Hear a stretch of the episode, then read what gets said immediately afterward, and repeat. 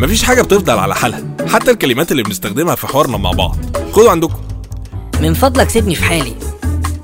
من فضلك سيبني في حالي بقت فكك مني. تسمح لي أعزمك على فنجان شاي بقت تعشى بشاي طب استأذن أنا بقى بقت قشطة. أنا هطير أنا. الكلام اللي بتقوله ده مش صح. بقت الكلام ده حمادة بالجنزبيل. تسمح لي بكلمة؟ بقت خد ياض اما أقول لك الموضوع ماشي بشكل رائع. بقت الحوار ماشي لوز اللوز. إيه الهرجلة دي؟ بقت إيه البلح ده؟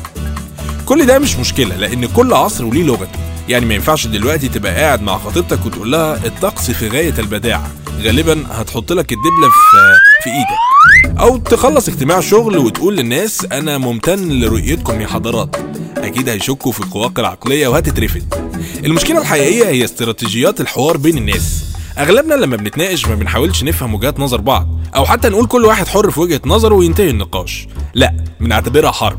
وكل واحد يقول لنفسه أنا هنتصر على الحمار ده. أنا صح وأنتوا كلكم غلط. نفس وجهة نظر المجنون. أنا عاقل وأنتوا كلكم مجانين. وأسلحة حرب النقاش بتاعت اليومين دول أهمها المقاوحة على الفاضي.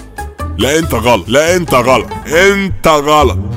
تقول له أنا غلط ليه وضح أكتر؟ يخش على السلاح التاني وهو اللف والدوران. تخش له من الباب يطلع من البلكونة. تجي له من الشباك ينزل لك من الدولاب. تقفل الدولاب يسرسب في البلاعة. ولما تزنقه يدخل على السلاح اللي بعده. التشكيك. انت جايب الكلام ده منين؟ انت مغيب. انت عميل. انت عضو في منظمه بتدعو لعبادة الجوافة. مصادرك مش موثوق فيها. سمك في الأكل كتير؟ لا. ولا قليل؟ لا. انت قعدت مع حد لعب لك لا مؤاخذة في دماغك. السلاح الأخير مش بينفع أقول تفاصيل عنه علشان بيتم فيه تبادل وجهات النظر في الأب والأم. على فكرة أنا كل ده بتكلم عن النقاش المتحضر، النقاش الشعبي بقى بيتلخص في شوية استنباط بتترص زي ما هي. شوية ردود راح الأفندي حافظها علشان مخه المريض يخليه يفهم إنه بكده بقى شاب جامد، ومحدش يقدر ياكله في الكلام، مع إن لما حد بيسمع الردود دي بيتأكد تماما إن هو بجد، وعلى سبيل المثال وليس الحصر. تقول له ربنا يبارك لك، اتكل على الله.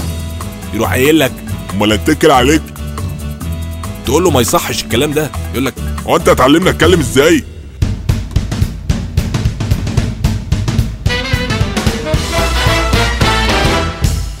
وما ننساش طبعا استراتيجية إجابة السؤال بسؤال. زي أنت قافش كده ليه؟ انت اللي قافش كده ليه؟ إيه رأيك نتكلم بهدوء؟ انت إيه رايك نتكلم بهدوء؟ أنت استحميت امبارح؟ انت اللي استحميت امبارح.